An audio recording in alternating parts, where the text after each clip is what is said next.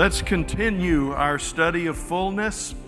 Today we begin another subset. We've spent uh, several weeks, two or three weeks, well, three weeks, I think, in introduction. And then we spent about 11 weeks studying the great words of the Christian faith. In that study, we talked about what God has done for us. And uh, today I want to begin a five or six part thing about the journey, the movement. Now that we know what we are, now that we know what has happened to us, we want to begin movement. So we want to talk about the journey. Uh, today we're going to talk about the purpose of the wilderness. We're going to talk about, um, in coming weeks, how to have stamina in the journey, how to deal with roadblocks, uh, the three most important things to remember on your journey the real church, why we gather, and we're going to talk about reward. So we're going to be, we're going to focus now instead of looking and beholding at what we are, we're going to follow the saints as they begin to move toward this idea of fullness. I want us to get the Lord's prayer ready, and uh, but I need to say a couple of things first. Number one, thank God for VBS and the phenomenal results for our children. Thank you to Pastor Bella and, um, all, and Adam and all the workers that made it a success. Uh, I am overwhelmed by the reports that I got. I was off uh, visiting family and, and uh, on vacation most of the week. I wasn't here, but I got regular updates and I am so impressed. I want to thank Pastor Corey for correcting any errors in doctrine that I may have presented last week. No, fantastic job, Corey. Great message, great message. Um, I want you to know how missed you are. You know, um, I've, I've been here a long time and you think, well, you know, they get tired of me saying this, but it's your fault. You, you're the ones that make me cry. I miss you guys so much when I'm not here. And I just want you to know that this has been a very busy time um, for our church. The last couple of months has just been off the charts with stuff that we had to deal with. Um, I think I've struggled because I haven't even been to be with people as much as I want to. But um, I think most of the pastors have been struggling with that. But I want you to know that you are, are loved, you are cared for, you are prayed for, you mean more to us than, um, than we are able to say. And I just wanted to say I missed you, and I'm sure glad to be home. And we're going to get started with fullness. Let's look to the screen and let's pray together. Our Father, who art in heaven, Hallowed be thy name. Thy kingdom come, thy will be done in earth as it is in heaven. Give us this day our daily bread, and forgive us our trespasses as we forgive them that trespass against us. And lead us not into temptation, but deliver us from evil. For thine is the kingdom, the power, the glory, forever and ever. Amen. Father, take the word that is before us today. Help me to preach well. Help the, these precious folks to hear well. And may the purposes of the Holy Spirit be accomplished for your glory. We pray in Christ's name. Amen. Amen. One of the most powerful passages of Scripture as far as relation goes and the work of the Holy Spirit um, is actually modeled by Jesus when he is walking uh, from Jerusalem to Emmaus with those two disciples. Now, we know the story, we've preached about it, uh, we've studied it. We have, some of us have been on a walk called the Emmaus Walk, and it's been a tremendous time for us. But the thing about the uh, road to Emmaus is not just the resurrection of Jesus and not just the explanation of Scripture. That, boy, I, it says that beginning with the Old Testament, at the beginning and working the way through, uh, beginning with Moses and then going to the prophets. Jesus used that uh, roughly five and a half, six mile walk to explain to them what had just happened. Now, we, I would love to hear that sermon. It's got to be the greatest sermon ever preached to hear Jesus explain the Old Testament concerning himself. I would have loved to have heard that. But I, I want you to understand one of the reasons that that message on the road to Emmaus is so special is that Jesus realized, he could realize the condition of their hearts. Now, as Jesus began to talk, those men said, Didn't our hearts catch fire and burn within us as he talked to us? And that's what we wish all preaching did, and it's what we wish all Bible study did. but it was so special for this reason. The Bible says those men were discouraged, they were in despair, they had put all their eggs in the basket of Jesus, and it appeared that Jesus' life came to an early and abrupt end, and they felt hopeless. They said, We supposed that this would be the one that God sent, but he was crucified. He's been in the grave for three days, and we are, we, we are hopeless. We are forlorn. And by the time they come to the end, Jesus is breaking bread with them. Their eyes are open. They see who He is. They realize that their hope is not in vain. The hopelessness disappears, the despair disappears, and they're aflame with the promise of God all over again. And I want to tell you that happened. Oh, there's several things we could talk about the anointing of the Holy Spirit, the revelation of God. But basically, what Jesus did on that walk that could have been as long as two hours. If I ever preach two hours, just I'm trying to be like Jesus. And uh, what happened, what happened is that they had been through the dashing of their hopes, and Jesus took time to explain to them what happened. What I believe the Lord would have us understand today, I'm not trying to sound like a broken record, I'm not trying, trying to dwell in the past, but I think that sometimes before we really understand what has happened, uh, or excuse me, what is coming, we need to understand what has happened. Deuteronomy, one of my favorite books uh, of, of the law, um, it's, we get the name Deuteronomy. It's from two words, number two or second, and then nomos, the law. And basically, it's Deuteronomy says the second law. But it's not a second law, it's not another law. It was the second giving of the law. It was the second giving of the law. and in the book of Deuteronomy, God had Moses give a recap of the Ten Commandments a recap of some festivals and feasts, the activities. It was for a new generation. The old generation got it originally, they lived the original version, but now they were dead. And the new generation was about to go into the land. And guys, not only did the Lord restate, now this is the law, remember this. The Ten Commandments are given again. Remember this. Not only was God saying, Remember this, God took at least a couple of chapters, and this is what he said I know how you've lived in this wilderness. I know how difficult it has been.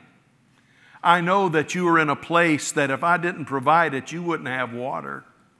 If I didn't provide the manna, you wouldn't have food. If I didn't strengthen your hand and send my angels, you would have never defeated the enemies that came against you. I know what the wilderness is like, but I want you to know why you came through the wilderness. Loved ones, please allow me to express my heart again. I know what the last two and a half years, and longer for some of you, but society in general, the whole world shifted two years ago. And, um, and, and it began earlier than that. I think what it has done has produced division in our country, politically, unlike we've ever seen since the Civil War at least. I think it has produced a weakness in the church because I do believe this is the judgment of God. I've said that before, and I'm not going to camp out there today. But what it has done, I believe that I believe that 2020 showed what we were. And I believe that 2021 showed us what we can be. And I believe 2022 is just pushing us. It's pushing us, saying, which are you going to be? What are you going to make up your mind to do? And we've got to make a decision are we going to lean into bitterness and unforgiveness, finger pointing, fault finding, or are we going to let God do something incredible in our lives? You see, the road to Emmaus was filled with broken-hearted people that didn't understand the whole evangelization of the world was about to break forth before them. The day of Pentecost was just down the road a little ways. And the children of Israel in Deuteronomy, all they knew is what their life had been. They were thankful that God had got them through it, but they still, this is, you know, is this what we left Egypt for? And God said, No, you're about to take on the promised land. And, that, and remember, promised land is not heaven. Uh, there are giants there, there are mean people there, there are enemies there, there are battles there, there's famine there. There's giants there. There's Wookalaars there. There's Klingons there. All kinds of things in the land. That is not heaven. That is where we're going to live. But God said, I will give you victory. The great, they're about to have a home that they had never known. They were about to have possession and riches that they had never known. But they had to, before they could go in and take the land, God said it's necessary for you to understand what you have been through. And loved ones, I think, I really do, I believe that we are on the verge of a new age. I believe that we are on the verge of a new era in our church. And I know that sounds like just preacher talk. I know it sounds like somebody asked me one time when I was a young pastor, uh, the Lord had given me a word for him, and they said, You mean that, or are you just preaching? You know, no, it, this is not just preacher talk. I believe that we are about to make a shift, but it's not going to happen because of an election. Now, you know, I think elections are important. It's not going to happen because of Wall Street. I think Wall Street's important. You're, you're not going to go out tomorrow and find gas for $1.80 a gallon. Or if you do, please call me immediately and save me a place in line. I'm not saying that there's about to be a shift and everything's going back to normal. I don't know that we will ever go back to the normal that we've known. I mean, I'm, I'm just being honest. You say, well, that's negative. I, no, I, it's positive. I'm, I'm positive we're never going back. no, I'm, I'm, I'm not. I, I, I don't know what the future will look like. We may never see things that we used to see, or, or we may. But what I'm saying is that I think the church in general, I think pastors in general, I think prophets in general, I think so many, though their hearts long for God, I think that we, we're, we're, even when we see something, we're too quick to interpret it, and often we interpret it wrongly. And eh, I, am not saying that falfit, falfits, prophets are false. I'm not saying that pastors are false. I'm saying that we, we have leaned heavily into the arm of the flesh to interpret what we're in, and we need somebody to sit us down and say, This is what you've been through, and this is the purpose of it. And we may not understand all of what's going on, but we know that God is faithful. God is both sovereign, and God is in control, and God is uh, in charge. And we have the church, instead of trying to pull in close to God, we've tried to redesign God so that we can understand things that we don't understand. And guys, we don't even do good once we get past long division with natural stuff. So I think it's more important with us spiritually to understand what has happened, to understand what we've come through, Moses said, You're about to inherit the land and you're going to be victorious. Why? Because of what you've just come through. Jesus said to the disciples on the Emmaus Road. The greatest days are ahead, and the kingdom of God is about to expand. Why? Because of what you've just come through. Eh, didn't it say that he explained to them how Messiah must suffer? And loved ones, sometimes we don't like it in our Pentecostal theology, but sometimes we need to humble ourselves and say, Lord, show me why, why I have been suffering. Show me why this difficulty has come. And I want to give you a promise. There are two things that are burning in my heart. It's not where I want to stay. And by the way, don't worry about the outline. You know how it is. Anytime I give them an outline early, you know, like I'm out of town, like I gave this two weeks ago, there's all kinds of stuff in there. Uh, some of this, some of this we'll deal with. Some I haven't got it settled, and I might go this way, might go that way, might go that way. So I just give you all of it. So don't panic when in 30 minutes we're still on page one. Okay, don't panic. And the scary thing is that I've added so much to your notes, they may not even fit. Just hang loose today as, as we go through this. Um, the Lord has just warmed my heart with this passage from Isaiah, Isaiah 43 2. And, and I believe that this is to be more than just a little refrigerator magnet. I believe God is saying this to the people of God. When you pass through waters, I will be with you. And through the rivers, they shall not overflow you. When you walk through the fire, you shall not be burned, nor shall the flame kindle on you. That's Isaiah 43, verse 2. I believe the Lord has also put on my heart this promise, and it is from the Psalms, and it says, They that sow in tears shall reap in joy. I look at my journal, and the Lord has spoken to me a couple of times. This is the era of reaping what your tears have sown. I don't understand what that means. I think I know what it means for me. I think I know what it means for this church. I, I when I was watching the choir sing today, I was just reminded I, I pray for you daily. I pray for the church every day, but I pray for every one of you individually, systematically. And it just seems that for the last few weeks, there are some that I know you are faithful, and I know you have poured out your heart for an unsaved loved one or for a, or for a, a, a, a need in your life, for healing or for a relationship or whatever it is. And I know that you love the Lord, and I know you've been praying, and I know you've been praying, and I know you've been praying. And, and I have seen you in these altars praying. I've seen you in my prayer time praying as I, as I look over the picture list, and, and, um, and I pray for you. And the Lord has really hammered it home to me like it's really important that this is the era of reaping the seed, the harvest of seed sown by tears.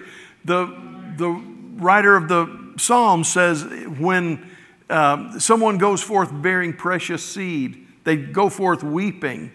Uh, but when they see the harvest of their tears, you see, why would they weep? Because the indicator was that they were in a tough time and they could have used the seed for food. They could have used the seed to meet their own individual need. Are you following me? But they understood that the only way for the next generation to survive, the only way for the next season to come to pass, is that they let go of that seed and they will weep as they plant the seed. Del Tarr said, as a missionary in Africa, he saw the Bedouin when they had not, barely enough to survive. They could have eaten the grain. Little children would follow their fathers in the field crying for some of the grain but and the father would weep because he knew if he didn't spread the seed there would be no harvest there might be food today but there would be no harvest next season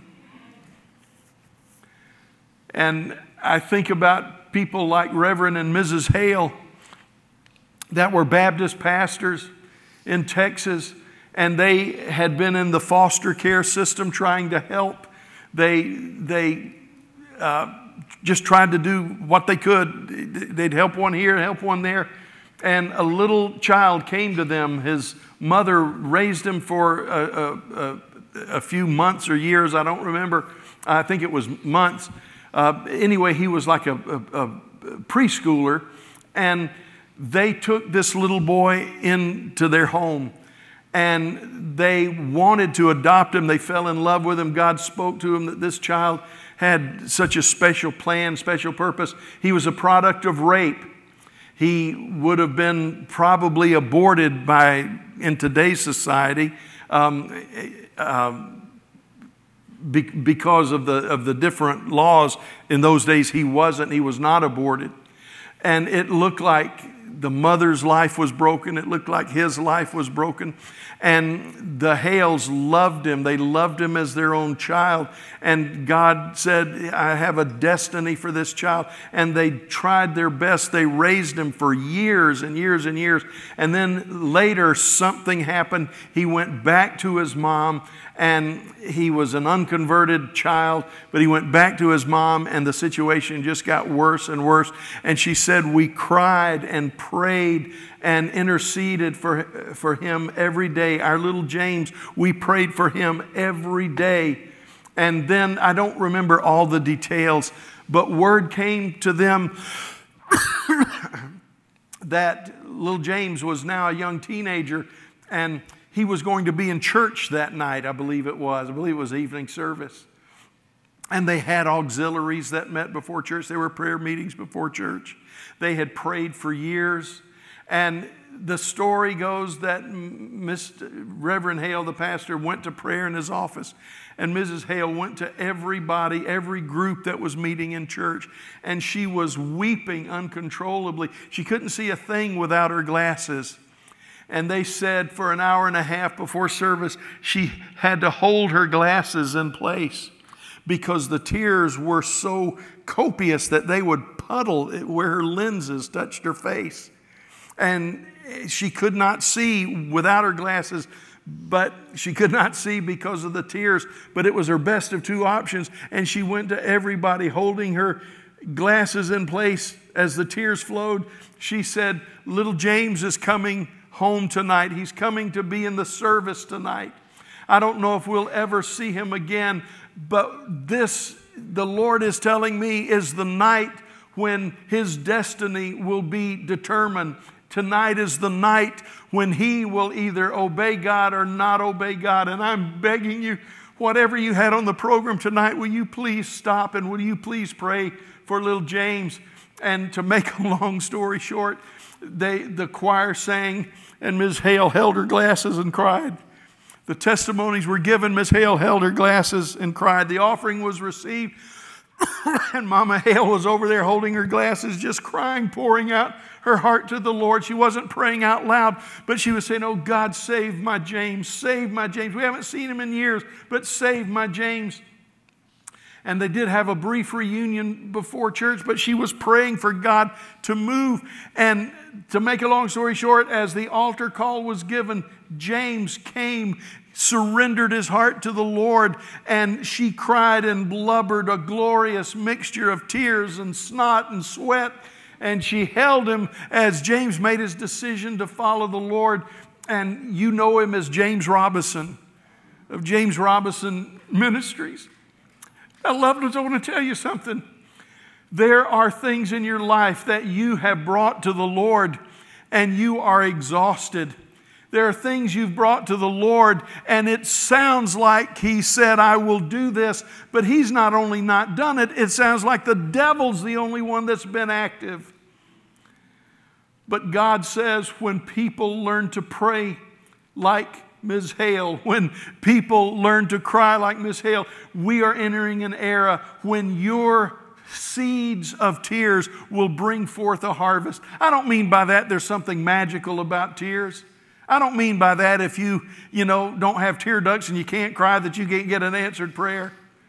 But what I am saying is this God is saying that He has brought us through what He has brought us through because we are about to begin to receive things that we've been praying for for so long. We haven't received it, and what the enemy has tried to do for the last two and a half or three years, he has done everything in his power to rob you of hope. He has done everything in His power to make you feel that nothing that God promised me is happening. It's the work of the Antichrist as described in the book of Daniel, where it says his job is to wear out the saints of the Most High. Loved ones, we need, to, we need to understand that sometimes the enemy pulls us apart and makes us fall to temptation.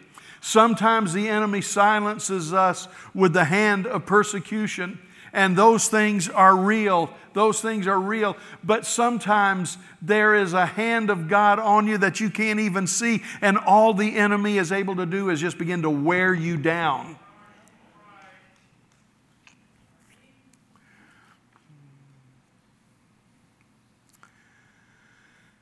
So God says, You're about to have the greatest days of your life. You are about to own land that is a gift from God to Israel. He says, You're about to live in houses that you didn't build. You're about to plow in fields that you did not clear.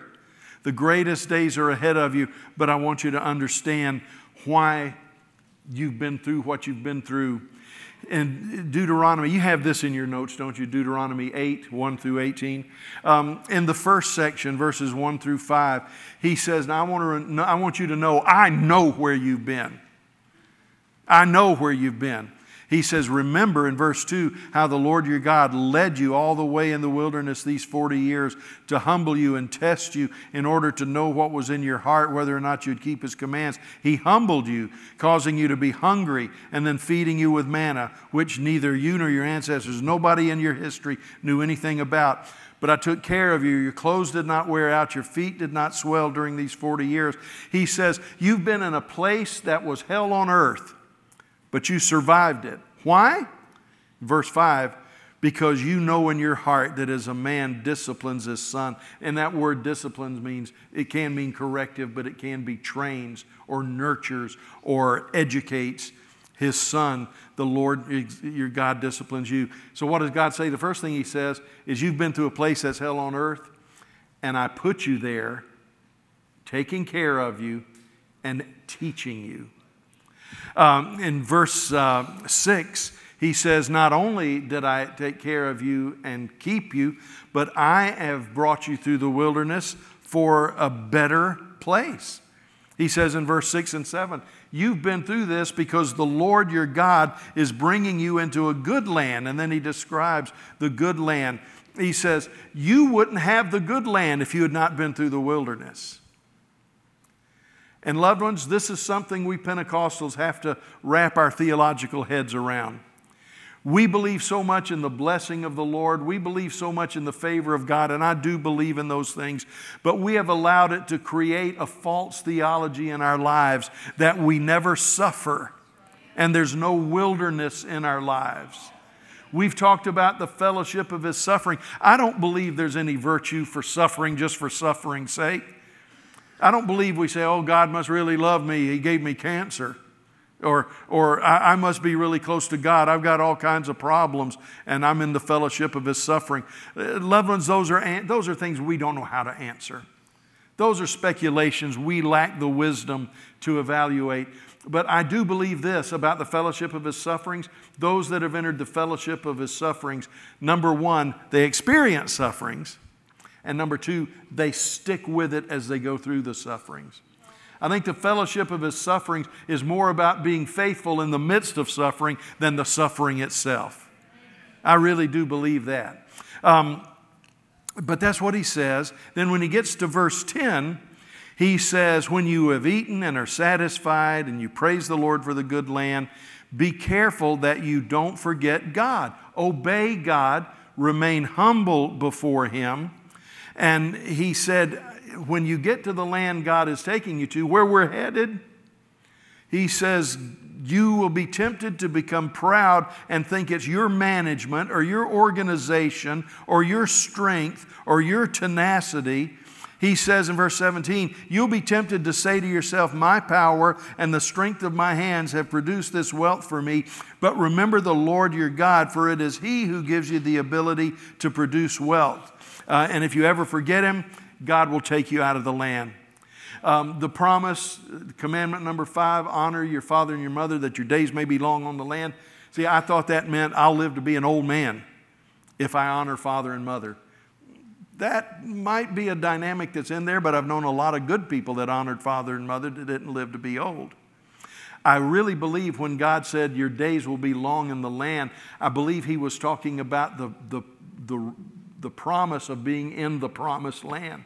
He was saying, if you want to inherit the blessing of the Lord, if you want to stay in the land that God has given you, one of the steps you've got to take is to honor father and mother because I'm all into generations. Now, what I, I want us to understand is that in Deuteronomy and in, and in the gospel, where it talks about Jesus going in the wilderness, it makes it clear why does God send us to the wilderness? So that we can learn that man does not live by bread alone, but by every word that proceeds out of the mouth of God.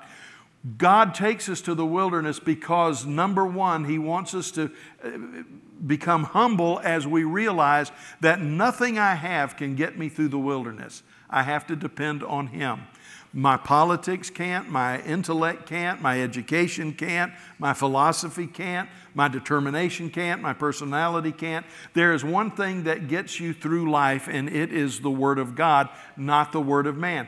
Loved ones, God in His love, whether it was Israel coming out of Egypt, headed for the promised land, or whether it was the disciples on the Emmaus Road coming out of the Passion Week headed toward Pentecost, or whether it's where you and I are right now, God says, You want to inherit this. I want you to inherit this, but you can't handle this until you've walked through this. And you never get that until you understand the purpose of the wilderness. Now, I need to, to give some disclaimers um, very quickly. Don't worry, I know what I'm doing. I think. Well, anyway, when it says God, uh, uh, just points of clarification that'll help it make more sense. Whenever God says, I brought you through the wilderness in order to reveal whether you will do this or that, God never puts us through things because He needs to know what's in our heart. The idea of, of so that you will, you know, so God says, so that I will know. It's the idea of making known or revealing. God, God isn't in a situation where I don't know if Corey's going to be faithful or not. I just don't know. No, God knows. God knows if Corey's going to be faithful or not. He knows if I'm going to be faithful or not. But what the purpose of the wilderness is, is to make sure you know what's in your heart, to make sure others know what's in your heart. Because if something's there that doesn't belong there, God will show it to us in order for us to repent and, and turn to Him with our whole heart. But God's not in a quandary. Some of His leading is peaceful. Some of his leading through the wilderness is born of difficulty and discomfort. I learned that from my great grandpa. He said, God leads us like I lead my cows. And I said, I don't understand. He said, Well, watch me lead these cows. Oh, cows! Oh, cows! And I was amazed at how many cows started running to the barn. Because when he said, Oh, cows! That meant it was time to eat. Of course, he had ulterior motive. He was going to milk them or whatever, but they, all he had to do with some of them is just yell. Uh, others, he had to get out in the field and herd. Come on, Bessie. Come on, Eunice. Come on, whoever the cow's name was. Let's go. And they would kind of go reluctantly, but he would just kind of herd them along. Some he had to get behind and kind of motivate. Some would just follow him, but they wouldn't come at a calling. Others had to have a rope tied around their neck. That was my mama's job. Uh, if somebody just said, Well, I just don't believe there's anything better in the barn than there is here in this field, my mama and some of the other kids, my aunts and uncles, would go and put a rope around their neck, and with just a little prompting, they'd come with a rope around their neck. But there were some church members, I, I mean, some cows. that they you tied the rope around their neck but then you had to tie the other end of the rope around the bumper on the truck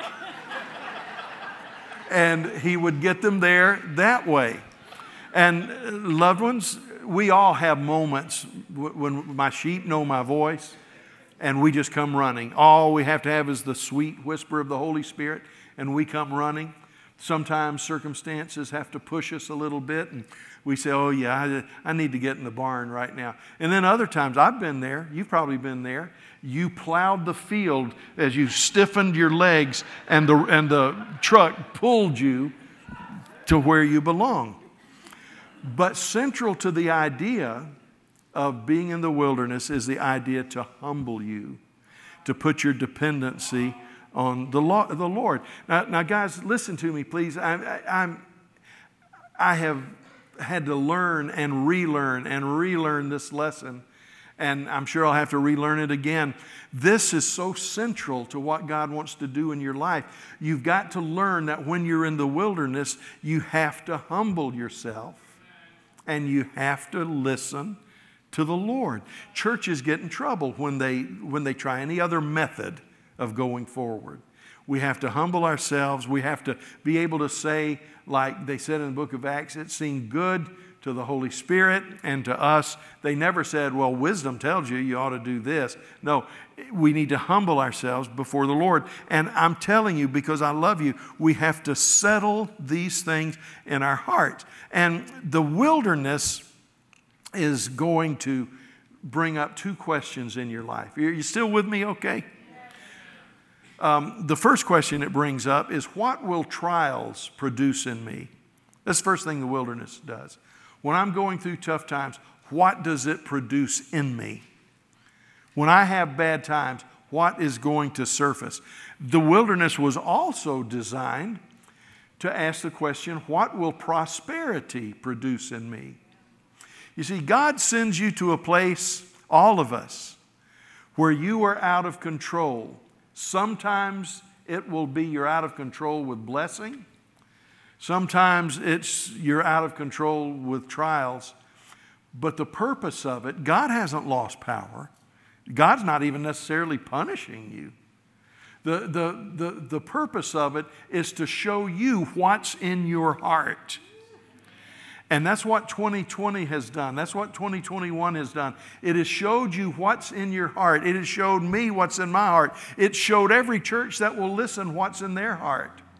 And loved ones, we're, we're not going to ha- have things set right when this gets right, or that gets right, or that gets right, or that gets right. All of those things. Oh, a good economy is better than bad economy. Uh, good politics are better than bad politics.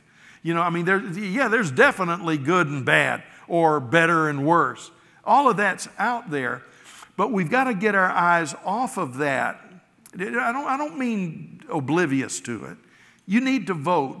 Elections have consequences, and it matters who's in the White House. It matters who our judges are. It matters who's in the governor's mansion. Now, it's up to you as a child of God to determine what the will of the Lord is. Um, I, I, that's not my place to tell you who you should vote for. That's something you've got to settle between you and God. But I do know this I know enough to tell you this. You've got to stop putting your trust in that stuff. You've got to stop thinking that if we can get the right politicians or the right stocks or the right whatever, that everything will straighten up. No, this is something where nothing will get straight until we get straight. And you know what? We may be in a system that'll never get straight. You say, well, what do we do then? You stay straight. You stay straight. If the government's not straight, you be sure your house is straight. If your neighbors aren't straight, you be sure your house is straight. I mean, when it boils down to it, all we can do is change one person at a time. And then through our influence, we can change our families. And then if we get enough families, we might can change a neighborhood. And if we can change enough neighborhoods, maybe we can change a city. Enough cities, maybe a state, and enough state, maybe the nation. But the bottom line is we are tapping into stuff that might or might not work, and we're not even understanding why God has brought me through the wilderness. We learn that the work of the Holy Spirit is inextricably linked to the wilderness experience. When, when Jesus was, um, the, the, Holy Spirit came upon him, you know, he was, we know he was conceived by the Spirit, he's born by the Spirit. He was uh, for, for lack of a better term, we'll call it filled with the Holy Spirit because after he was baptized in water, the Spirit settled on him and remained. And boy, that's perfect. That's just, a, man, you can tell Jesus was assembly of God. He's following the pattern just like we teach it. For those of you that don't know, I'm joking. But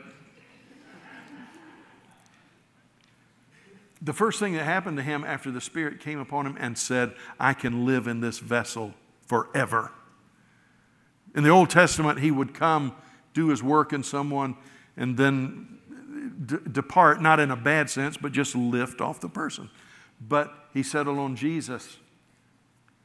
I can stay here forever. Now, there's a sense in which the Spirit stays with us forever, but Jesus did it without ever offending the Spirit or ever grieving the Spirit. But the very first thing the Spirit did, I'm going to send you into the wilderness. I don't understand how this can be because Jesus, though he was fully man, he was fully God. I don't know how he learned the disciplines of the Spirit. I, I don't know. But the Bible does say that there are some things he learned through suffering that he might not have learned any other way. It's not important that we say it was this, this, and this. It, the importance is that even Jesus needed the wilderness experience. And I want to tell you if Jesus needed the wilderness experience, I guarantee you I do. Now, there's other notes that we won't, uh, we won't dwell on right now. It was say, but I want to go to the end of the lesson and I want to talk to you about those five Christian life examples. Let me, let me check a verse here uh, since I'm not following the outline. Let me be sure I got what I wanted to do. Yeah, okay. Um, the Christian life lessons. Remember now, we're talking about the journey. Before, now we're going to take the journey. We're headed toward fullness. But again, my proposition today is that before we can experience fullness in its fullness, before we can even understand fullness, we have to understand what God's been doing in me. Uh, you, you know, have you ever rebuked the devil? I mean, I mean, spittle in your beard, sweat in your eye, hair in your eye, rebuke the devil. I bind you, Satan. I rebuke you. And, and then after you just exhausted yourself, you're only to find out that the thing you're rebuking was the hand of God working in your life. I know I had a major appliance tear up. At the same time, another major appliance tore up. Well, that's obvious. That's the work of the devil. and sometimes it is. I mean, I, sometimes appliances can be demon possessed. Uh, like your dryer. Where, where do you think all those socks go? That you miss one sock. I had a preacher friend that said it was demons sent to torment us. I'm kidding, okay? I don't believe that. But I had two major, and, and they, one backed up the other. And I thought, I'm, in, I'm dead in the water here. This is the devil, and I'm rebuking the devil. And uh, the person fixed one thing, and he said, Oh, this, this, is, this is nothing. It's just, and he told me what it was. I won't bore you with the details, but he said, It's, it's, it's fixable. This, it, it wasn't that much. And I thought, Oh, praise God. And then I thought, what about the other thing? He said, Oh, that could be trouble. And he looked at it and said, This went out at the same time. I said, Yeah, devil. He said, I'll tell you what I think. He said, I think it is providential it went out the same time this went out because I looked at it and I can fix this for $40 but if you had not done it early enough, you could have had to buy a whole new thing.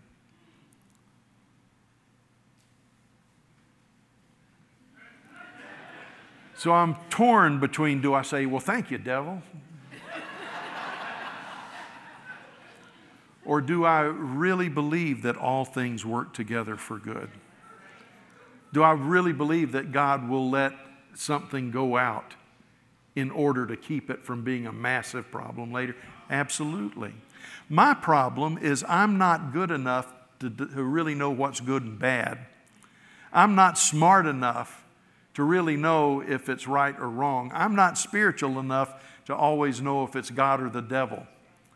So I've got to understand that when we go through the wilderness, I'm being taught, I'm being taught that I don't live by bread alone. I don't live by what I figure out here.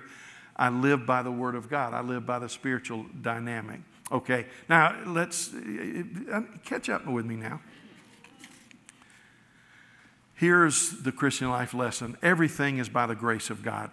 I know we say that all the time. Um, we really hit that heavy over the great words of the Christian faith. Uh, we're saved by grace uh, through faith, not of works. Everything's by grace. That's our baseline. But when I say everything's by the grace of God, I, I need us to look at it from the passage of De- Deuteronomy. Um, that's not to say that I'm under grace and I just don't have any responsibility. I don't worry about anything. If God wants something to happen, He'll cause it to happen. It's not this blind sovereignty. No, when we talk about everything is by the grace of God, it's not to create carelessness, but it is to remind us to tap into the real source. We need to tap into the real source. Every victory we have is by God's grace. Everything. So that sounds so basic and so foundational that I won't stay on it more than 15 more seconds. But we have to understand that this life that we've made so difficult is really all by the grace of God. Okay, here's number two there are lessons learned in the wilderness that cannot be learned any other place. we may face the same things even in the promised land. But the goal of the wilderness is to teach us how to depend on the Lord so that when we face them in the promised land, we'll know how to depend on the Lord. In the wilderness, they had no water, no food. They experienced disunity. They had to fight enemies. And isn't it awful that in the worst places, that's where God calls on you to develop disciplines? Um, discomfort was there and dependency. See, they faced all of those things. So, and there was no better place to learn how to deal with them than in the wilderness. And God has let some of your worlds fall apart. God's let part of my world fall apart. And, loved ones, it's because He wanted us in a place where we're utterly dependent on Him because we can learn in record time what we can't really learn anywhere else. I know that's not popular, but let me, let me give you an example David and Saul. David was a kid. He was a kid. He was so much a kid that when the prophet Samuel wanted to meet with Jesse and his sons, it never occurred to, Dave, uh, to Jesse or David's brothers it never occurred to them to bring David in. Why? Because he's just David. He's not even a man yet, maybe what they were thinking. Or if the prophet's looking for something, uh, I, I, know, I know these other boys, but David, let, let's, let's don't waste part. Let's don't, let's don't waste part of the lamb on David. Let him work out in the field. Saul was chosen by the Lord. You got to remember, Saul was chosen by the Lord. He was a physical specimen that was magnificent. The average Jewish man in that day was about five and a half feet tall. He's head and shoulders above uh, them in height. That meant Saul is a, is a leader. He's, a, he's at the, that just that right age, middle age, just that right age. David's a teenager probably. Saul's got that sweet spot of middle age, and he's probably standing 6'2 to 6'4. He was like a giant. They thought he was a giant till we meet Goliath, who was nine and a half feet tall. Saul, when you read the account, was a good administrator. He was a fantastic warrior. He had the support of Israel. And he had a spiritual anointing on him that it became a proverb in Israel. The Spirit came on Saul. He began to prophesy. That wasn't his calling. He wasn't, uh, you know, a pastor or a prophet or a priest, but he began to act with spiritual abilities far beyond his level. And, and people in Israel, when you saw something that uh, was amazing, you'd say, Yeah, and Saul's one of the prophets. I mean, it's like, he's phenomenal. But something happened in his heart. Now, both Saul and David fell. Both Saul and David made mistakes. But the difference was that David, when he fell, he turned to God. Saul turned into a cover up. And Saul did it over and over and over. And David, every time he fell, he just kept turning, he kept falling into the arms of God. Are you hearing me? Every person's going to fall. The, the, the, the, what matters is which direction you fall. You say, well, then what was the main difference between Saul and David? Guys, there's so many similarities. I think it boils down to one thing. David spent a decade in the wilderness. As far as we know, Saul spent no time in the wilderness. David was tried and proven. Saul was just ushered in. He was an unproven king. And loved ones, I'm not telling you you can't be a pastor or you can't be a prophet or you can't be a Christian or you can't be a department leader.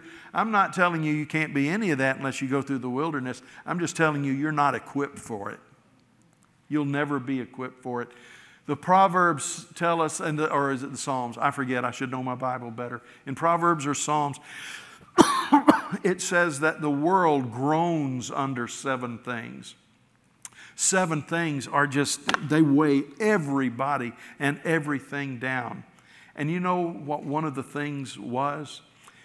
It was when a slave becomes the king. Now, what, what does that mean when a slave becomes a king? Was that a statement against slaves? No. What it was saying was this when a person who hasn't been conditioned for office becomes the king, it's a disaster because the slave has no point of reference for leadership.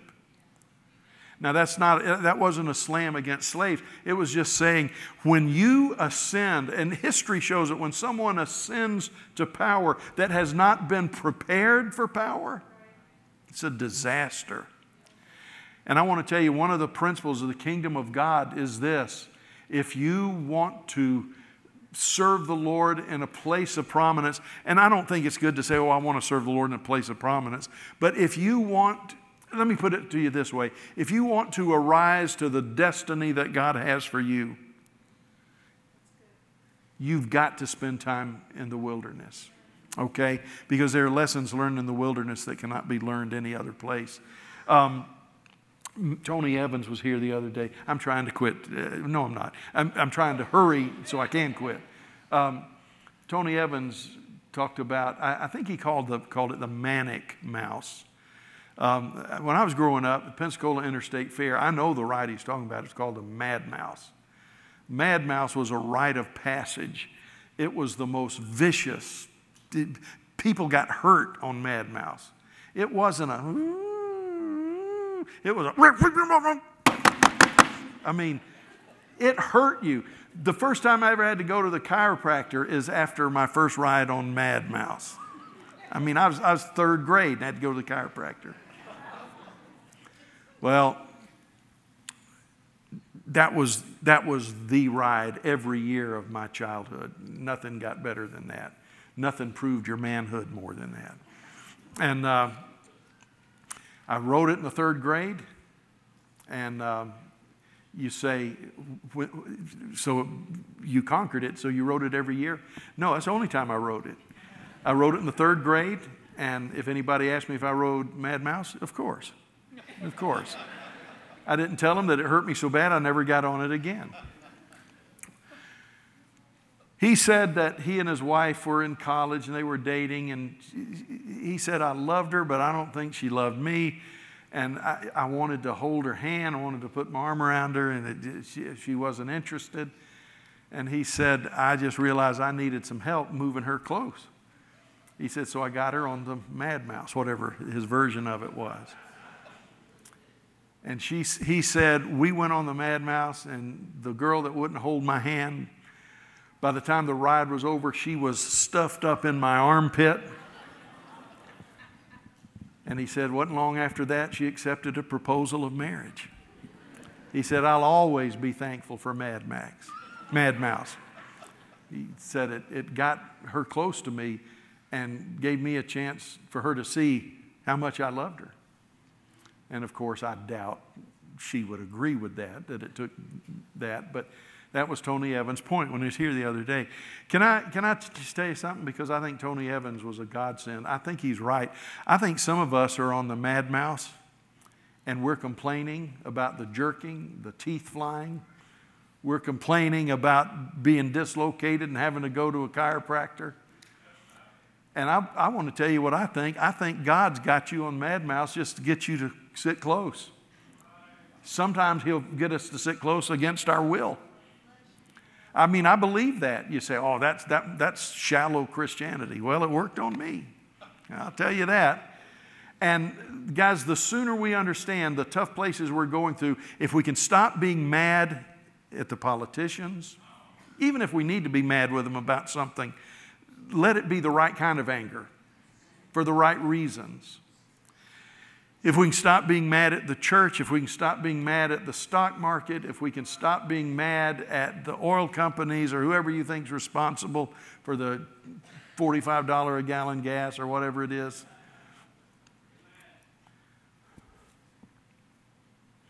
The sooner we can understand that God made us a promise, and it wasn't a threat. It wasn't a threat. It was a promise.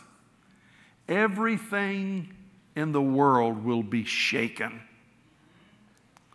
That's a promise, not a threat. Why is it a promise? Because he said, When I'm done shaking, you will understand that the only thing left in your life is that which is unshakable. Unshakable. You say, I just don't believe God makes us weak.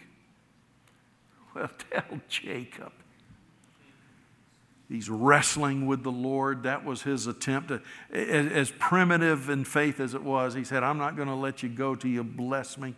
I'm not going to let you go. I'm not going to let you go. The angel of the Lord says, Hey, it's almost sunup. You got work to do. I got to go.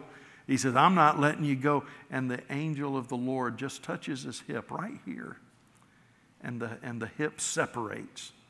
And Jacob walks with a limp the rest of his life. Can I tell you the truth? I'm beginning to learn. I, I don't know if you can trust people don't limp. And people, people that limp, not always, but people that limp, I'm talking about spiritually, it's a token that they've been to the place where they'd rather be hurt by God than helped by somebody else. Okay. Here, here's the next one. Our time in the wilderness is usually proportional to how well we learn and how quickly. Now, now I got to give a disclaimer here because there is a time you have to spend in the wilderness. But now that doesn't mean you won't have refresher courses. Um, Jesus went into the wilderness to pray, but that was different than his 40 days in the wilderness. You're always going to find yourself in the wilderness over one thing or another. Yeah, always. But I'm talking about this initiation phase. Jesus' stay was 40 days. How long was Israel's? 40 years. You say, well, well, why was that? well, we just don't learn as well as Jesus, you might say. Well, that, that's true. But the path that God took them through and the plans to go in and possess the land, the sending of the spies, do you realize that God only planned for Israel to be in the wilderness for a few weeks? I mean, uh, depending on, and we realize that those 10 tests at different I mean, God could have done it this month instead of this month. But it was easily less than a year in the wilderness and probably was like four to six months at the most in the wilderness.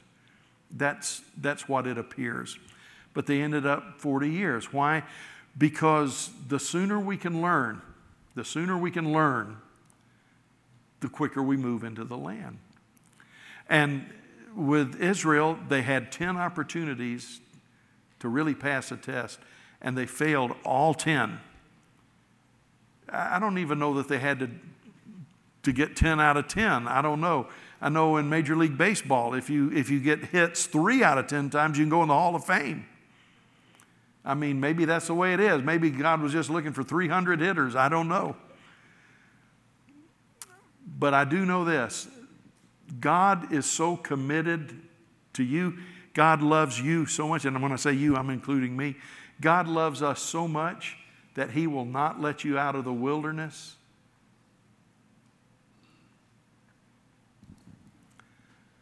until you're ready to leave the wilderness. Oh, sometimes in the sovereign mercy of God, He may let us out for a while. He may say, Go get some water. When I was playing high school basketball, I know this is gross. I'm just reminiscing. I saw, went to my high school this past week. Coach was a, was a believer that dehydration makes you strong. And we would, I, I talked to him years later. I, and they had Gatorade, they had water, everything on the sidelines. I said, why didn't we ever have any of that? He said, oh, it was a different philosophy. I said, how, I said, what made you let us go finally to get some water? He said, well, you were one of the guys I watched. And I, I said, so I did so good that I, you rewarded? He said, no. He said, when you were about to pass out, he said, I noticed you would get your jersey and you'd wad it up into a ball, stick it in your mouth, and suck the sweat out. he said, and I figured, well, if Chitty's, res- you know, has resorted to drinking sweat, they probably need water. Oh, sometimes God will say, oh, you can't live on sweat, you know. But loved ones, we want to understand our time in the wilderness is proportional to how well we learn. Number four, the inheritance that comes after the wilderness is far more important than we realize.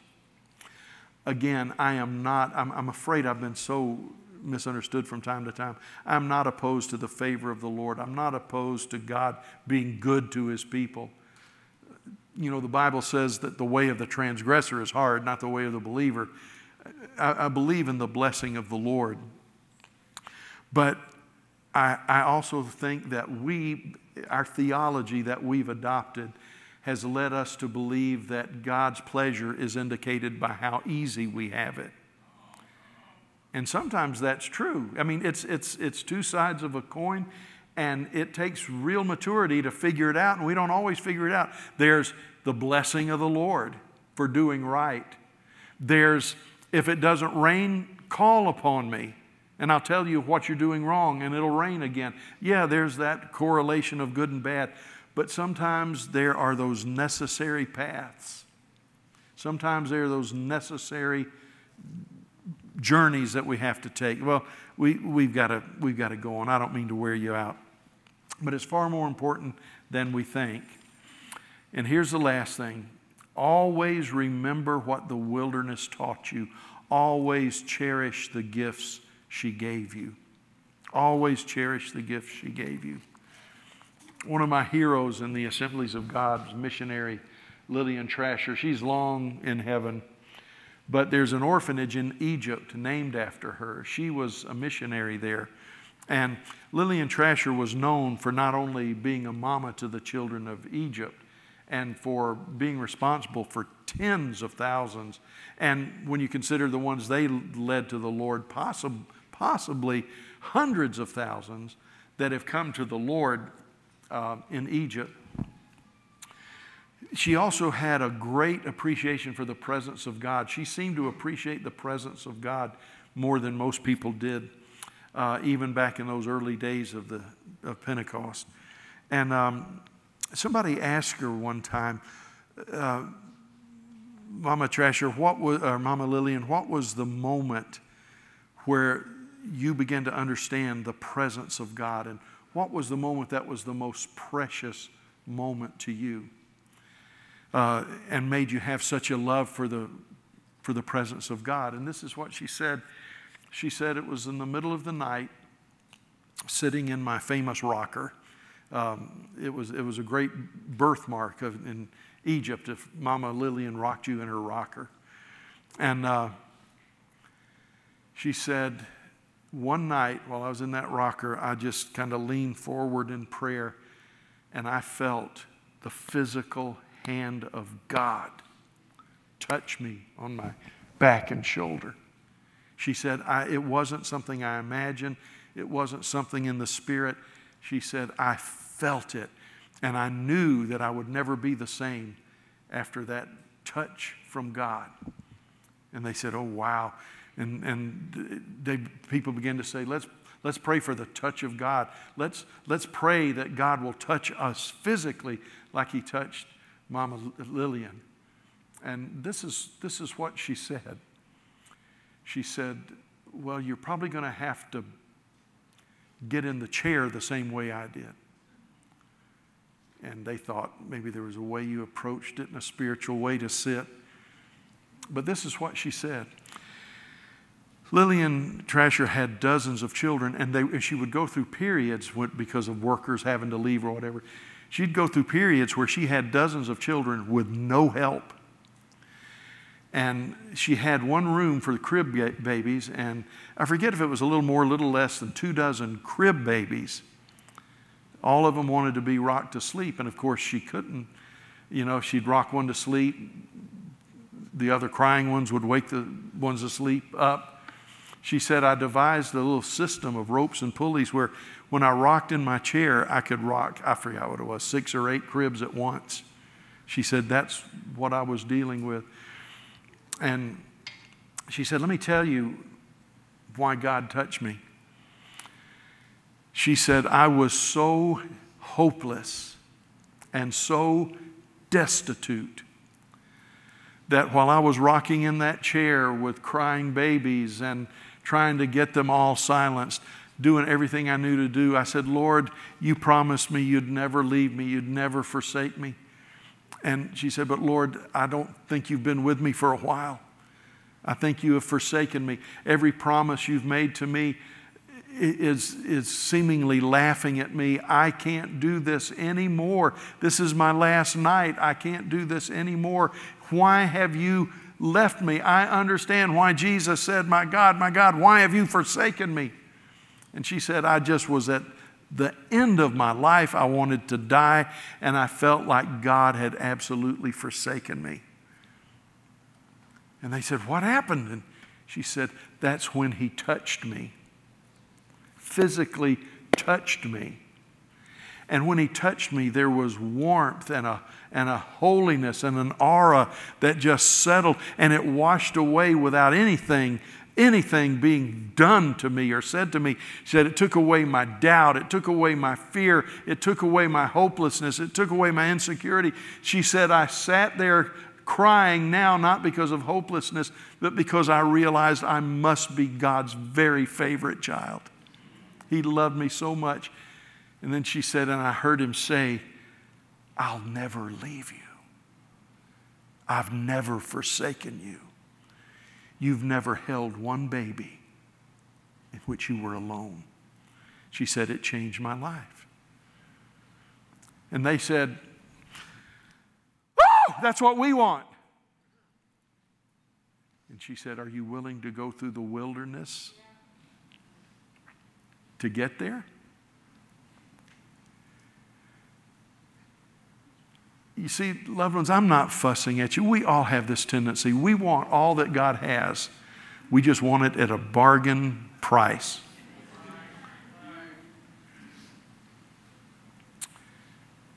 He's calling you. He's calling you.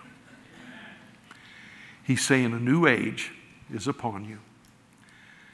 And He has stopped us in the journey to say, This is why you've been through what you've been through. And you know what? You may still be going through it tomorrow. Lillian didn't have help show up for a while, but her perspective changed. Now she's seeing from heavenly places instead of an earthly one. I'm going to ask the ministry team to move into place here and over in Brown Chapel. Those of you that are live stream, if you want prayer, you'll see a number on the screen just a moment that you can call. But loved ones, we're we've made a decision here, and it's not. It's just a decision we've made. We're not going to play games. We're not going to see how easy we can make it. We're not going to see how close we can get to the world. We've decided to follow Jesus. We've decided to walk with Him in the fellowship of His sufferings. We're des- we've decided that Paul was right when he said, Nothing can separate us from the love of God. Angels, demons, life, death, principalities, powers, sickness, whatever it is, nothing can separate us. But we've also decided we're not going to be left in the wilderness any longer than we need to be. I thank God for the mountains. I thank God for the low places. I thank God for the trials that every one of us are going through right now. Some of you may feel like you're beginning to see victory. Some of you may feel like it's worse than it's ever been. But, loved ones, you are enrolled in the University of the Wilderness. You are enrolled in a place where God waits for you to see I don't live by bread alone, but by every word that proceeds from God. Would you stand with me? I know it's time for us to end our live stream, but I want to pray for everybody. Father, thank you for the ride on Mad Mouse. Thank you for pulling me close when I didn't think I wanted to be close when I didn't think I needed to be close. Thank you for everything you've done that I understood, and thank you for everything you've done that I have not understood. Thank you for protecting me from the work of the enemy. Thank you for showing us your perspective so that we're not scarred by it. Father, if there's anyone that doesn't know Jesus that's watching or listening here, and they want to come home. Lord, let them either call or come forward to an altar worker. If there are those that are here and they need prayer, prayer for healing, for the miraculous, Lord, we believe that you are still the healer of all manner of sickness and disease. But Father, for everyone that's just needing to draw close, for everyone that wants to reap a harvest from the tears that they've cried. Draw us all close to you now. Do for all of us what we can't accomplish ourselves. In Jesus' name, God bless you.